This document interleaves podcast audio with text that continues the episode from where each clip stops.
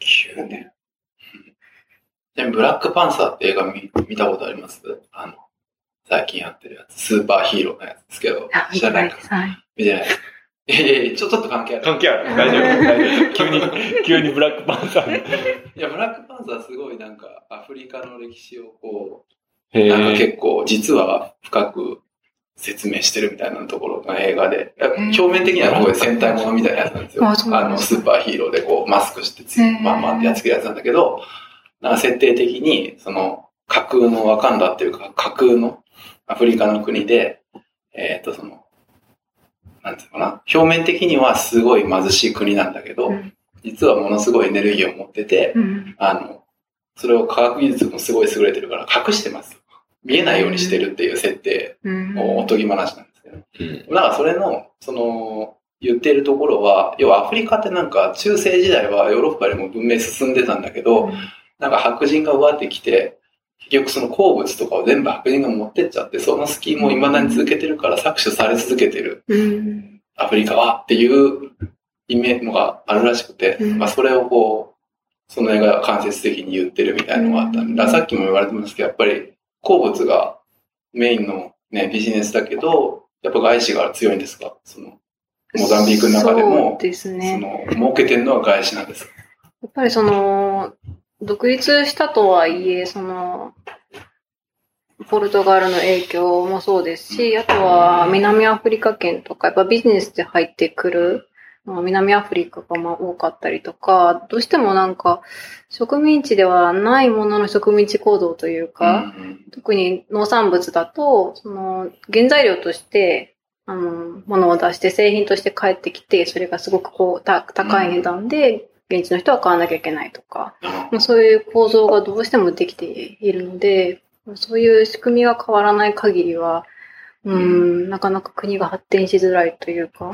現地で大きいなんか企業ってあるの？ローカルの財閥とか、その、ヒーローみたいな企業家、あの、その IT とかじゃなくてもいいんだけど、すごい企業を作ったって。まだいない。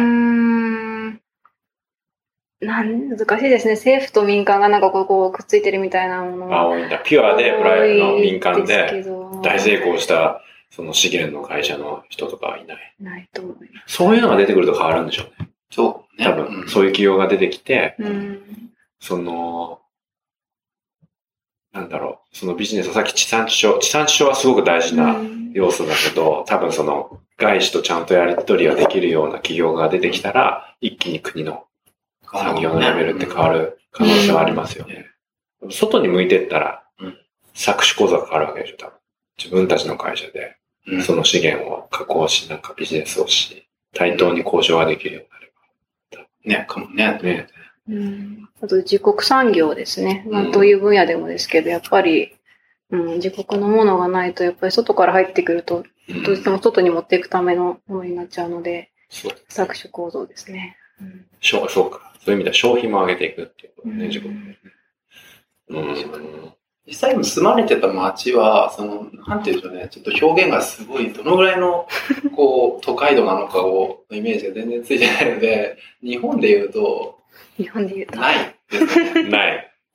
でも住まれてたところは多分その、はい、そのエリアの中でも多分かなり、高級町、町ですけれども。マンションは？そこで言うとどれぐらいなんですか？その町、その町が、日本だったら、なんか、割とこう、秩父ぐらい。秩父って相当イメージしづらいんですけど、秩父ってどういうの？比較しづらい。秩父ってどこ、うん、秩父って、秩父ってイメージしづらいんだけど。しづらいね。神奈川はどこなんだろうな。だから、原宿。いやいやいや。それ原宿東京でしょ？神奈川にもなんか原宿。ああ、普通の原、戸塚の方の原宿。ああ、いや、あまりその高い建物はそんなになくて、うん、街中の道はデコボコしていて。住んでる家はどういうイメージなの？コンクリート住んでる家は。それともあの木のハックルベリーフィンみたいな。いや、あの、ブロックとコンクリートの家でしたね。はいはい。あ、じゃ結構あれですかね、インドのまあ、その、あ、ニューデリーも結構都会ですよね、もう今、ね。大都会だと思います。ねもっとでも小規模ですね。20分もあれば街中全体がこう、行き来できるぐらいの規模感で、はいはいで、大体平屋というか、建物が多く平屋でて、はい。で、スーパーもあるわけでしょその一応7系のスーパーが大きいのが一つ昨年できて、で、うん、ローカルのマーケットがあって、で、一般の家の人は、まあコンクリートの家に住んでる人もいますけれども、そうじゃない、あ竹と土壁の家に住んでる人たちもいたりして、バングラディッシュかな？近いのバングラあ、そっディッシュちの方が近いかもしれない。ね、バングラディッシュも結構、いい家は本当にね、うん。すごい。トタン屋根でとか、あの、そう、だしコンクリートもあるの、うんちゃんとしたのもあるけど、ちょっと地方に行くと、バラックみたいそうですね、そうな。いう感もう土と。竹ですらない、もうバラックでこうう、ん作ったちっちゃい家とか。そういうのがでまあ、電気も、一応市内は電気はありますけれども、まあ、電気を引いてない家も多いですし、水道も引いてない家が多いので、うん近所。に買いに行く。その、日本のブランドとかは結構、出回ってるの？その、例えば、車とか。ああの、車はもう中古車は日本車ばっかりですよ。やっぱそうなんだ。はいトヨタとか、はい。日産とか。はい。あ、その、電気メーカーとか、エアコンとか。ああ、シャープとかもちょこちょこありますねソニー。ソニーとか、はい。そのテレビ、テレビ関ラジオ係と、そのか。、うん。なんだオーディオ系はい。はやっぱ日本製が多い。サムスンとかではない。サムスンは携帯がすごく多いですね。ああ、うん。あ携帯はサムスンが一番強いんですか？どこ携帯ど、何サムスンが最近すごく多くて、なんか、でほあの、ギャランティーが2年間とかすごくこうサポートが手厚いので、こうガンガン入ってきてる感じ。あと中国製のイッテル。イッテルっていう、するごく赤いブランドのイッテルっていうのとか、あと、アフワウェイもあるかな。やっぱうり、ん。あ、そうね、ブランドの話で言うと、コカ・コーラはどこでも買える。はい。コカ・コーラは、その工場がモザンビークにあるので、コカ・コーコカ・ラって、コーラはすごいですね絶。対どの国にもありますよね。そうかもね。確かにね、安全に飲めるものとしてあるしうんね。絶対どの国でもあるでしょ。うん水よりも安全だよね。もそう思いますね。やまあ安全。うん。安全、安心するね。あると、うんコーラあるわ、みたいな。マクドナルドは？は入ってきてないです。レベル的に。ケンタッキーは入れるけれども、マクドナルドは入れないレベル。なんで？あの、基準が厳しいんですよね。多分、あの、生産するための基準がマクドナルドの方が厳しいから、南アフリカまではマクドナルドは来てますけど、モザンビークは来てない。すごい。あ、そうですか。ケンタッキーは入れんだ。はい。すごいね。それは初めて。うんケンタッキーケンタッキーはそうなんだって逆にそう。そうケンタッキーはゆるいゆるい。ケンタッキーもどこにでもありますよね。まあチキ意にそうですね。それが多分現現地で調達できれば大丈夫なんでしょうね。美味しいんでしょうね。まあ、全然関係ないんですけど、マレーシアのケンタッキーはめちゃくちゃ美味しいですよ。違うの味が。違う。鶏が違う。冷凍使ってないから。ああ、その何？その長く加工してるのは、もうピュアな、なっていうのはフランチャイジ、あオーナー？あうんフランチャイジ、まあ、マレーシアのその権利持ってる人が、あの、養鶏場持ってる人なんですよ。すごい。超フレッシュ。食べたんだけど、本当？に、あ、違うって。美味しい。しかも大きいの。大きくて、あの、日本で食べたら、うんちょっとがっかりじゃない。あの、衣はもちろん一緒なんだけど、ちょっとキュッてなってるでしょ、ちょっと。日本のって。はいで、ちょっと食べたら、ちょっとパサパサ感なんだけど、ジューシー。ジューシーなの。マレーシア。た多分、そうなんじゃないの？アフリカとかでもしじ自分たちのチキン使ってるとしたら、でも、あ、そうなのかな？冷凍かもしれないですね。あ本当そんなにあんまりフレッシュ感ない。大、うん。ちなみに値段はどう？高級？えっとね、どれぐらいだろう ?1、1.5ドルぐらいかな一番シンプルな、?1.5、え USD ドルで？だったら、はあ、じゃあい。安い。なんかチキン1個とと。あの、チップスのセットみたいな、一番こう、ベーシックな、これぐらいのやつ。うんまあ、唯一そこはファーストフードといって本当に早く出てくる ので、そそれ以外のところはなかなか早く出てこない。そうそう、現地のローカルは、レストランはあるでしょ、もちろん。はい、少ないですけど。少ないんだ。もう自給自足、あの、自分たちで料理するのが当たり前、家で。基本は特に私が住んでた、その、北部のところは、物を南アフリカから持ってきてたりとか、外から持ってきてるものが多くて、物のコストが高いんですよね、基本的に。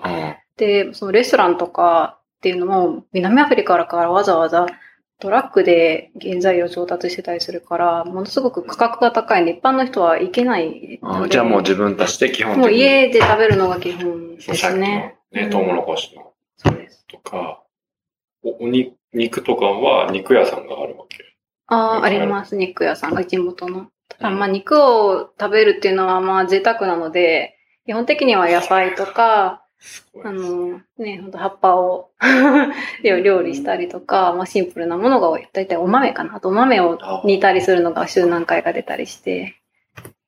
すげえ。なので、結構栄養過多が特に北部の方では多くて、主食をほとんど食べてるので、ビタミンとかタンパク質が絶対的に不足しちゃってるので、お腹がこうぽっこり出た子供たちとか、妊婦さんとかでもタンパク質が足りてないとか、結構カロリーは足りてるけど栄養が偏ってるっていうのが多いですね。ああ、そういうか。それこそ、そのあの、夕暮れなんてあったじゃないですか。緑虫。ああ、ありますね。はい。ああいうのとかってね、売ったら、ね、ね栄養食で。そういうビジネスありそうですけどね。サプリメント、サプリメントっていうか、栄養食。うん。安くできた。そうですね。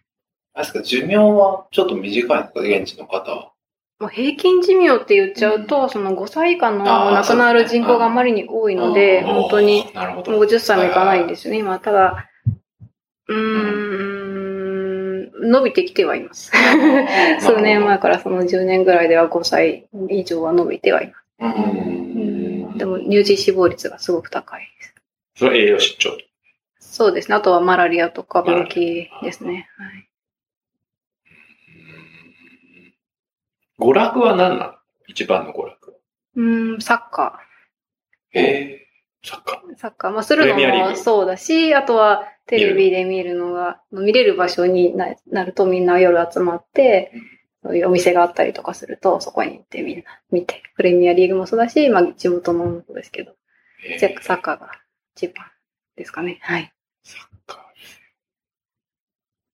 ー。なんか全然イメージと違いますね。うん、ちょっと、ちょっとこう、知らないことが。知らないことが。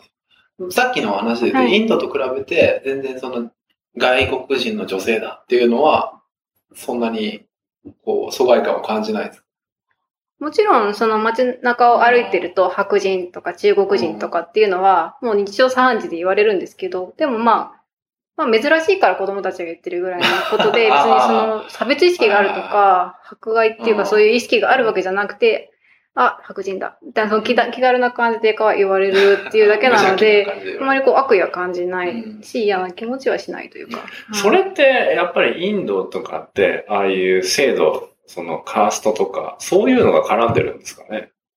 インドはそうかもしれないね。ちょっと特殊ですよね、インドの、その、差別感っていうか、区別感っていうか。うん、確かに男性ばっか歩いてますよね、インドね。そうですね、女性はあんまり歩かない。で、結構その、女性は本当に危険だっていうじゃないその、インドのバスに乗るでも襲われちゃうとか、そういうのはあんまりない。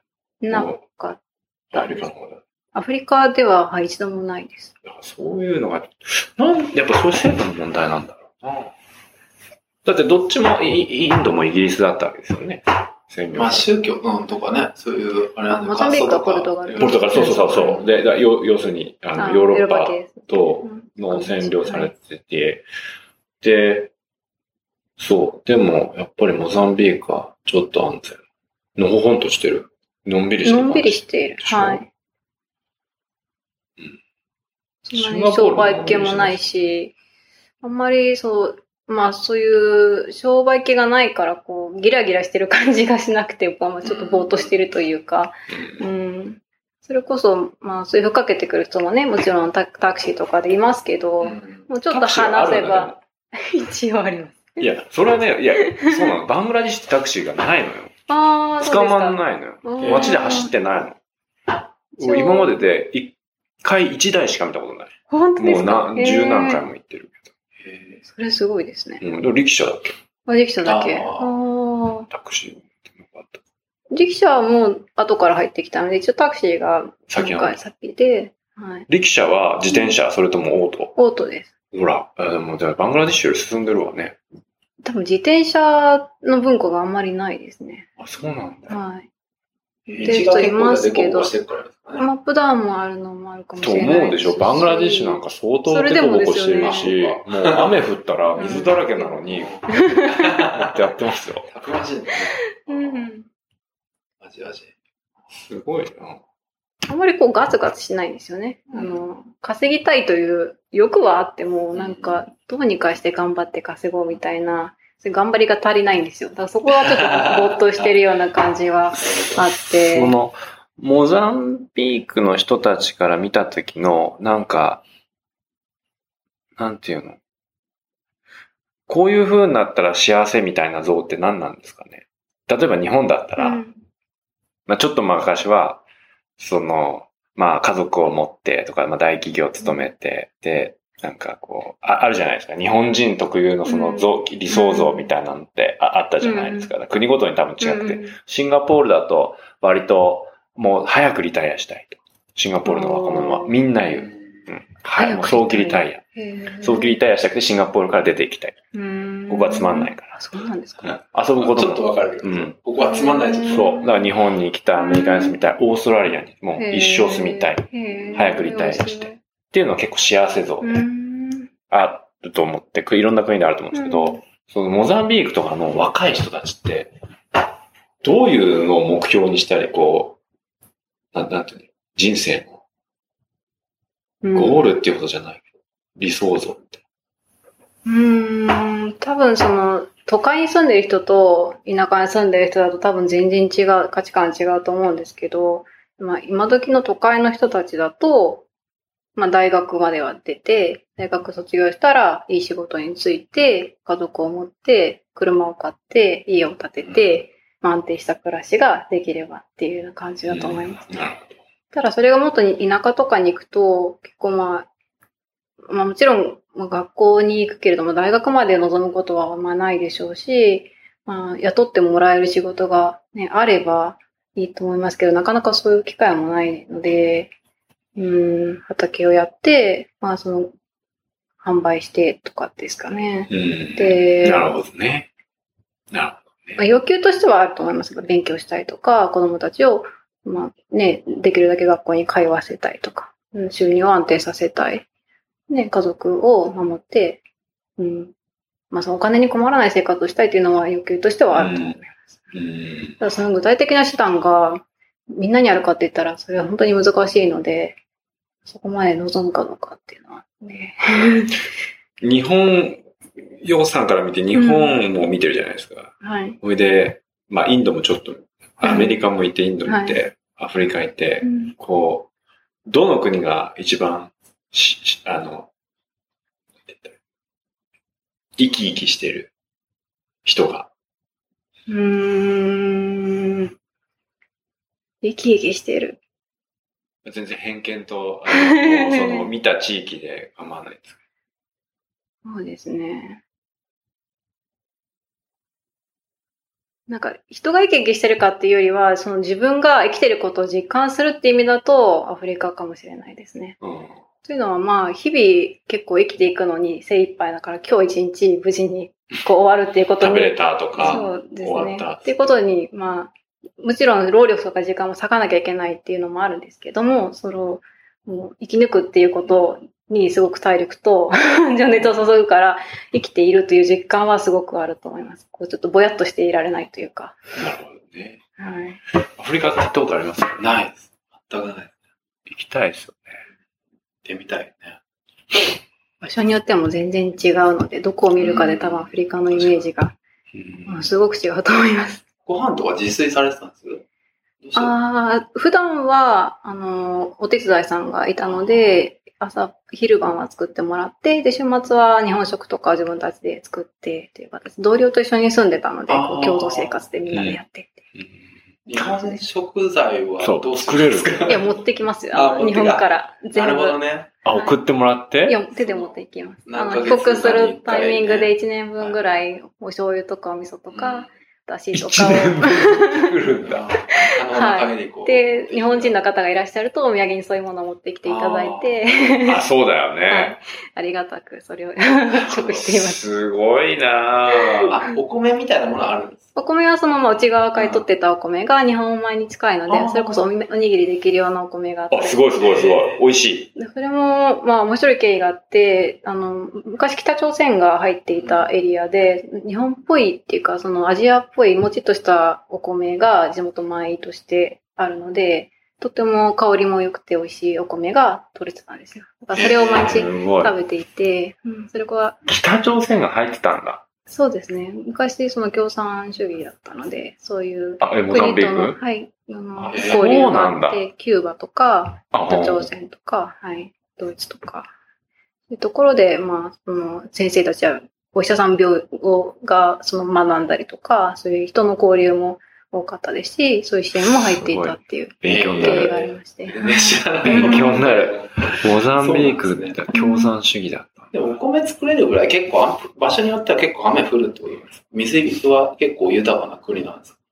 そうですね。場所とタイミングによって、それはもうその、うん、まあ、天水なので、灌漑設備がないので、その雨季にそれだけの水が確保できるって。一応水筒ではあるんですけど、まあ、ちょっと陸島に近い感じで、そこまで日本みたいにずっとひたひたの水がなくても生育するような種類だったりとか。うん、アフリカ。アフリカで最近ちょっと全然関係ないんですけど、カンデラっていうビジネスがあるんですね。あビジネス会社名が。で、そこ何やってるかっていうと、アフリカのトップの、あの、プログラマーを、あの、教育するんですね。もう本当1%ぐらいなのかな。応募に対して採用する。そこが、人いっぱいアフリカっていて、結構スキル高い人はやっぱり、まあどの国もそうですけど、トップの方はスキルが高くて、でもその、まあ、値段で言えば、そのアメリカで雇うよりも差があるじゃないですか。で、アフリカのエンジニアを育てるカンデラっていう会社が、オフライン、オンラインってそういうコーディングスクールやってて、Facebook から出資受けてる。へすごい伸びてる。オンラインスクール。あの、コーディングスクール、プログラミングスクール。ザッカーバーグがそこに行ったりとか。へえ、すごい。うん、すっごい伸びてる。何十億って調達してる。どこアメリカの南アとかだったでしょ。あ、そうアメリカとかじゃないその違う違う違う、現地アフリカの会社。アフリカの会社。へえ、すごいね。面白いですよね、アフリカ。すげえビジネス難しいんだろう。うん。なんか、難すっごい難しそう。入り込むのは超大変。最初入り込むの、その、いら、いた会社は最初どうやって入ったんですかね一人で、いや、つってこう。入るのはむしろそんなに難しくないと思います。起業するのも、ほうほうまあまあな、そういうのも仕事としてやってたっていうのもあるんですけど、うん、会社を立ち上げるとか、っていうこと自体は、まあちょっと時間かかるとは思うんですけれども、難しくはないと思います。なんかその人とかも割とオープンな感じなんですか？こう、なんていうんですかね。受け入れてくれる、外人を結構受け入れてくれる文化なんですか？あとは、まあ、分野にもよると思うんですけれども、すでにその競合があるような分野に、こう、張り込もうとすると、もちろんね、あの、大変だと思うんですけれども、新しい分野とか、っていうことだと、今まだマーケットが全くない状態だと、そこには、そんなにハードルはないんじゃないかなと思います。はい、いや法律的になんかこう、現地の、あの、人と一緒にやらなきゃダメとか、そういうの特になくて、割と外国人がいきなりあ外資が入ってきてっていうと、多分現地パートナーがっていう話になると思うんですけど、うちの現地法人は、パートナーは特にいないですね。あ、そうなんですね。はい、へえ、すごい。アンデラでした。アンデラ。どこだ？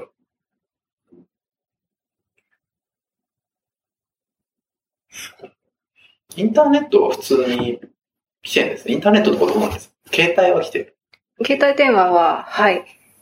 ここ数年で格段に良くなって、今だ 3, 3社入っていて、現地のあの、エムセルっていうのと、あと、ボーダコン。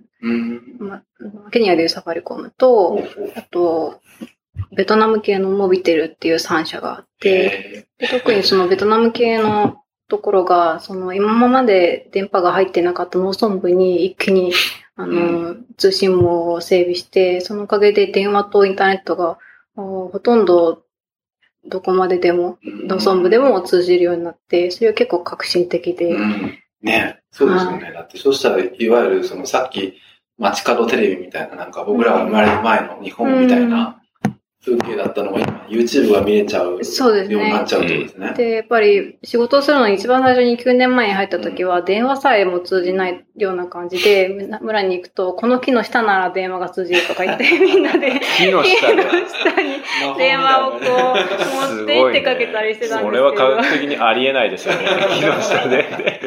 でも本当にあるんですよ。ここならみたいなところがあって。それが本当に、その新しい携帯会社だとインターネットもできる。そうすると写真を現場ですぐ撮って送れるとか、確認するってことがもうすぐできるようになって、もう全然その仕事の質とか内容が変わりましたね。うん、なんかインターネット入ってきちゃうと本当に一気にバって変わるんでしょうね、と思って。そうですね。で、みんな、フェイクスブックとかをやり始めて、やっぱりそういうやりたいっていう欲求はすごくあるので。みんなその、文字とかはえー、ポルトガルなんですか？英語なんですか？ほとんどは、まあ、ポルトガル語ですね。なんですかポルトガル語も、あれですよね、世界で多分3位、4位ぐらいのあれだから、うん、そのインターネットコンテンツすごいあるわけですね。うん、ありますね、はい。ブラジル系のが特に多いますけど、はい。一見グローバル化しちゃいそうですね。いや、なんか僕結構その海外行って、最近本当にどこも同じような感じだなと思って、あんま面白くねえなって思うようになってきちゃって、その、いや、その、なんていうんですか、みんな、インドとか行っても、みんな子供たち YouTube 見てて、うん、でなんかアメリカのこう、ビルボードの音楽とかを聴くようになってて、なんかこう、地域色がどんどんなくなっているなってすごい思うので、うん、きっとそういう風になっていくのですかね、と思って。うん。そうですね。そこから早かれそうなるとは思いますね。うん一回その、2週間ぐらい滞在してみたいな。そう、ね、一人でね、行ってみたいね。アフリカ。したらわかるんでしょうね。なんとなく。確かに肌感で感じ行ってみないとね。うん。いろいろ。そう、頭で思ってるのと全然違うと思いますね。ちなみに、アンデラは、ナイジェリアとケニアとウガンダ。で、今はアフリカにもオフィスがある。ナイジェリアってもな結構アフリカの中でもすごい先進国なんですそうです、そうです。相当、あれですよね。はい。すごい。アフリカ。アフリカでビジネスするとしたら何したいですか？アフリカでビジネスするとしたら何するかなそうだね。だったら。考えたことなかったけど。アフリカですよ、アフリカ。なんだろう、それアフリカ人の友達みたいな、そんなにモーリシャスはい。の人がその僕の今行ってるクラスに二人いるんですよ。二、うん、人ともなんかそのホテル系の人で、うん、彼はでもなんかもう、洗練されてる系なんですよね。そう完全にフランス語の感じで。彼ら見ててもなんか、彼は普通の都会人だから、なんて言うんでしょうね。アフリカの人たちの本当にイメージがつかないんで、ね。どうなんだ金ビジネスやる何なんだろうな？何があったら幸せなんでしょうね。何が今、アフリカの人に求められてますかね。だ娯楽とかなのかな、これ。もうちょっとしたら、そのまあそういうインターネット関係とかそういうものは今後出てくるんだろうなという。人口は、そうか、でも2000万人って言ったが、うん、そんなに特別多いわけじゃないんだよね。うん、まあアフリカの中でもそのビジネスを始めるとなると、そんなにそのマーケットとして大きくないので、最初はちょっと難しいかもしれないですけどね。うん、そのままだったりとか、ケニアとか、そういうもう、そういう分野のところの方がマーケットとしては大きいので、まあ、ただ全くないところにっていうのであれば、うん、それもありですけど。うん、当たり前にあるものが多分、ほほぼいろいろなものがないこの前も言ったけど、住所がないとか。あ、そうなんですか？はい。ええー、面白い。だから物をデリバーするって言っても、その手段がない。で、国内にはその郵便局とかそういうものもないので、その、シャーパっていうタクシーが、その行ったり来たりしてる人に託すとかっていう方法で、物を運ぶっていうの、そういう運送業とかっていうのもあったらいいのになと思ったりとか。確かにね。なんかそうフェイス、みんなフェイスブックとかやり始めたら、なんかそういうじゃあ、フェイスブックとかでこう、誰々さんはどこに住んでるんだろうとか、そういうソーシャルネットワークでこう、調べて送るとか、なんかそういう風なできたら面白そうですね。便利かもしれないね。うん、だから場所の特定っていうのができないので、うん、そういうのは、ね、普通はね ね、ありますもんね。うんなんか、やっぱりビジネスやるとしたら、食べ物関係か、うん、その栄養食関係か。ああ、さっき言ってたですね。メガネとかいいかもしれない。ああ、めっちゃ目いいんじゃないの？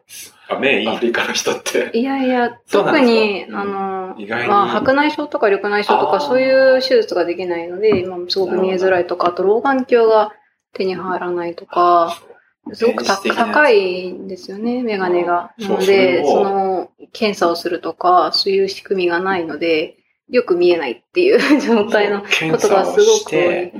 今ね、この間ね、何か見たんですけど、すごく安くメガネを作れる技術、レンズ。で、そのフレームは、もう例えば現地で、本当にその金属使って安く仕上げるような技術があって、それを1ドルぐらいで。安い。そしたら買えるじゃない買えます。今、本当に高いですよ。それで、まあ1ドルじゃなくて5ドルでもいいですよ。もし売るとしたらメガネだったら。今1500円ぐらいですよ、メガネ買うって言ったら。ね、それを3分の1ぐらいで。うん。このビジネスいいかもしれない。こう考えるの大好きなんですけど、うん、えー、メガネ。あと日本食レストランはダメね。みんな外食しないです。結構、その新しいものへの抵抗があるので、外国人の方は行くと思うんですけども。うん、あと、あれやりたい。インターネットカフェ。ああ。一箇所場所を作って、パソコン中古でタダでもう壊れたようなのとかを日本から持ってって、Wi-Fi のその値段だけはこっちで負担するけど、うん、ハード代は全然タダでいけそうじゃないですか。どっかから回収してきたら。スペースだけやって、ここに来たらインターネットできます。みたいな。ああ、そうだね。それをその50セントなり、20セント、10セントとかで、1時間パソコン自体はみんな持ってないですかね持ってないでしょ、人。ほとんどの人は持ってないですね。なんか大学に通わない人は今課題がね、持ったりするので出るから、パソコンが欲しいっていうような感じですけども、一人こう持ってるかって言ったら持ってないですね。インターネットがやりたい。絶対儲かる気がする。うん、でもネットワーク料金が高いのかな ?Wi-Fi はやっぱり。引くのが難しいんだよね。うん、難しくはないですけど、その安定してるっていうのがまあ難しかったりとか、うん、料金がどれくらい高いって、高いっていうのかはちょっとわかんないですけど。でもそれって結構面白いかもしれないな、本当に。うん。そこにテレビ置いて、みんなで見てもいいわけでしょ。うん。サッカーとか。そうだね。ネットだけじゃなくて、パソコンだけじゃなくて。うん。そういうとこでパソコン教室とかそういう学べる的なものがあると、職員につながるかもしれないですね。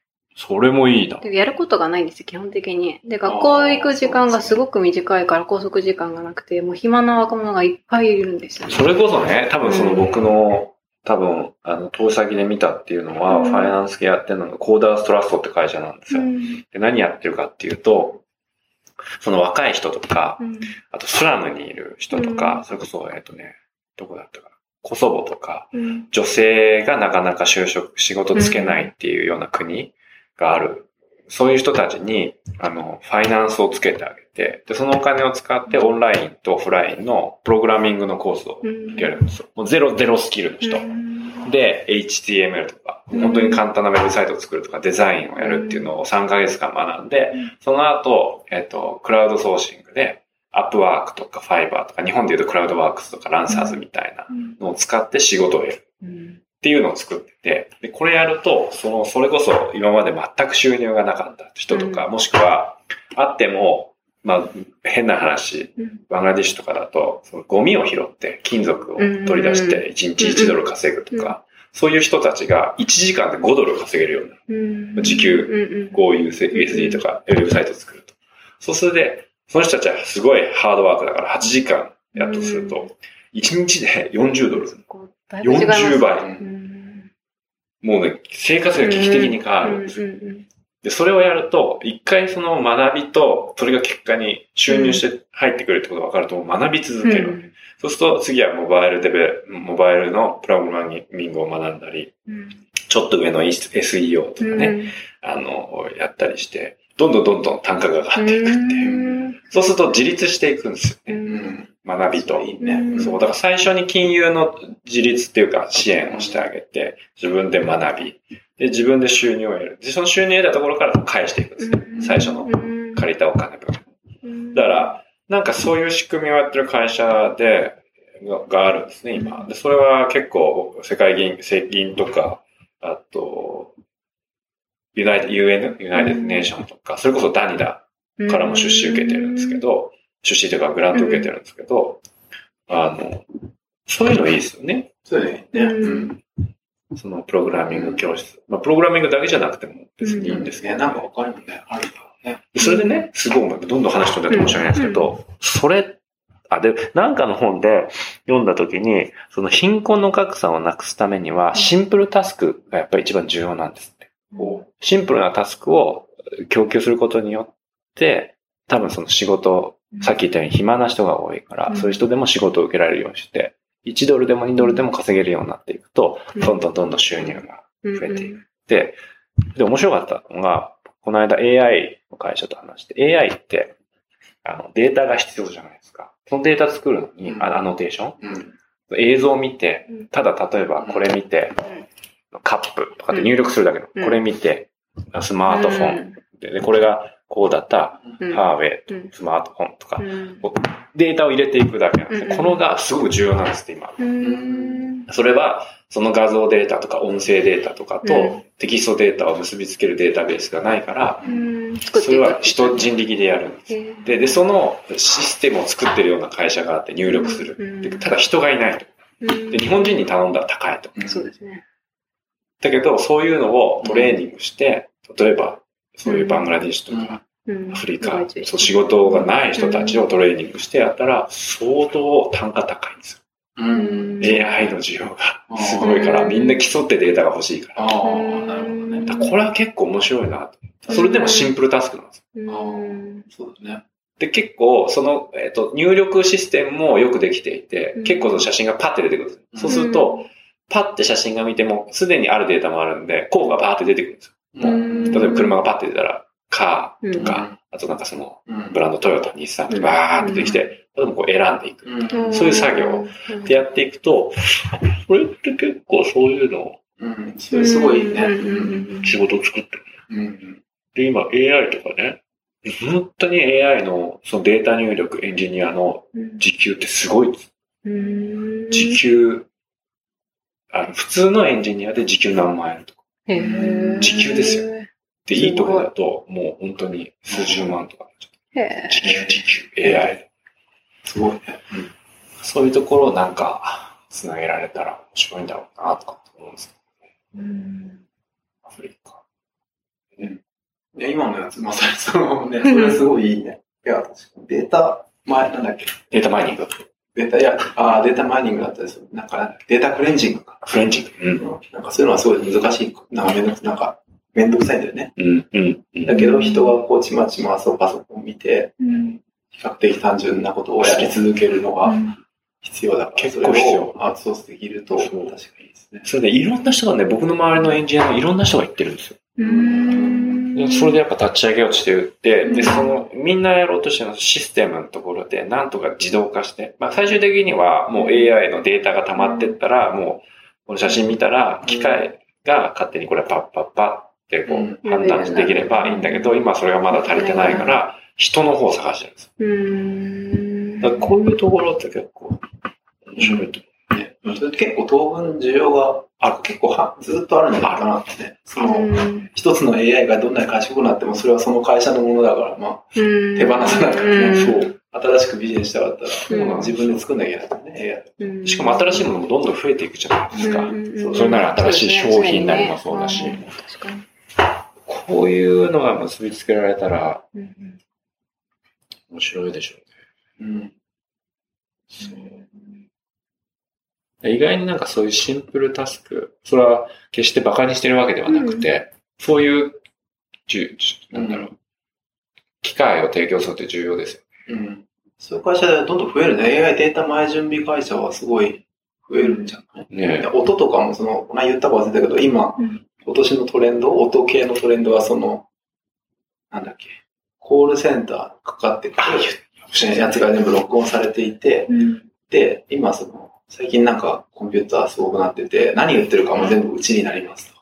あ、文字化するんですか、あの、音をそのままはいはい。音も文字起こしできちゃいますと。うん。で、さらに今やってるのは、えーさらに最近はその、声質を聞いて、この人のが怒ってるかどうかもコンピューターがわかるらしいんへで、あとは、その二つを結びつけて、うん。こういうことを口で言ってるときは怒ってるみたいなことも全部わかるようになるっていうのがう、ん。今のトレンド、今や、今年実用化されるであろうものらしくって、多分それの前準備としてやっぱり多分こういうこと言ってるよとかのうん。認識。認識間違ってるのを直すとかうん。聞いた感じで、うん。いやこれ多分宮古ら怒ってるよとか、ピッピって、クレームを聞き続けるのちょっと苦痛かもしれないけど、知らない。人の苦労ずーっと聞いた。ら、これ怒ってるわ、って。怒ってるわ。怒ってんのイライラしてるわ、とか。泣き出しちゃったりする人見て、悲しいんだ、とか。ちょっと辛い仕事かもしれないけど、まあ、でもね、それでお金もらえたらね、その言語がわかる人間がね、いたら、それも大事ですうね。んとか結構いろんな、それ多分この人の顔見てこれ怒ってるだろうとかね、うんそういういっぱいあると思うんうですよね。そういうつなぐビジネスは。いや、僕だからそういうの重要だと思うんですよね。で基本的にクラウドソーシングのビジネスモデルって僕そこにあると思うんですよね。人しかできない単純なこと。そう、単純なことを、しかも物価の、物価差がある中でそれをつなぐことによって結構お互いのメリットがあると例えばアメリカから、その、プログラミングでインドに発注するとかって、まあ変な、現実的に違うわけじゃないですか。うん1ドルの価値って。そうだね。で、アメリカの人は安く感じ。で、クオリティが満足いくならば、うんそれでインドの人はそれでも大金になってうん満足するっていううん。だからそういう、えーその、もっと流、雇用の流動性もそうなんだけど、仕事の機会を与えていくと、ビジネスとしても分かりますよね。そうだから日本でやってるクラウドソーシングって、ほとんど日本で閉じちゃってるから、あれはもったいないな。ああ、そうだね。うんそのね現地にこう、本気に行く人がいないとうまくいかなそうだもんね。そう。あとは発注する側も日本も全部日本語だからっていう問題もありますああ、よね。そうだね。でもその手間賃を取ってあまりある価格差があればいいんだね。そう。あと日本でやるとしたら、もう本当に地方の人を囲うとか。うん。ね、日本は確かに日本語だからね。特殊だよね。物価差があるとしたら、日本の中だったら地方の人をうまく雇用を作るっていうのがありますよね。うん。そうだね。あとは、変な話、現実的にね、女性のうん興味あると思いますけど、その主婦のうん方が子供を産んでも仕事ができるうん機会を作るっていうのは、多分そういうのは今、だから進んでるんだと思うんですよね、うんフリーランサーで。うんそう。そういうのが意味がありますよね。うん働けない、働く機会がなかなかなかった人が家でも働けるような環境を作るっていう。うんそうだね。うん、そういうのには意味があるんだよ。うん基本、あの原則、原理原則的には物価差がないとわかんない。うん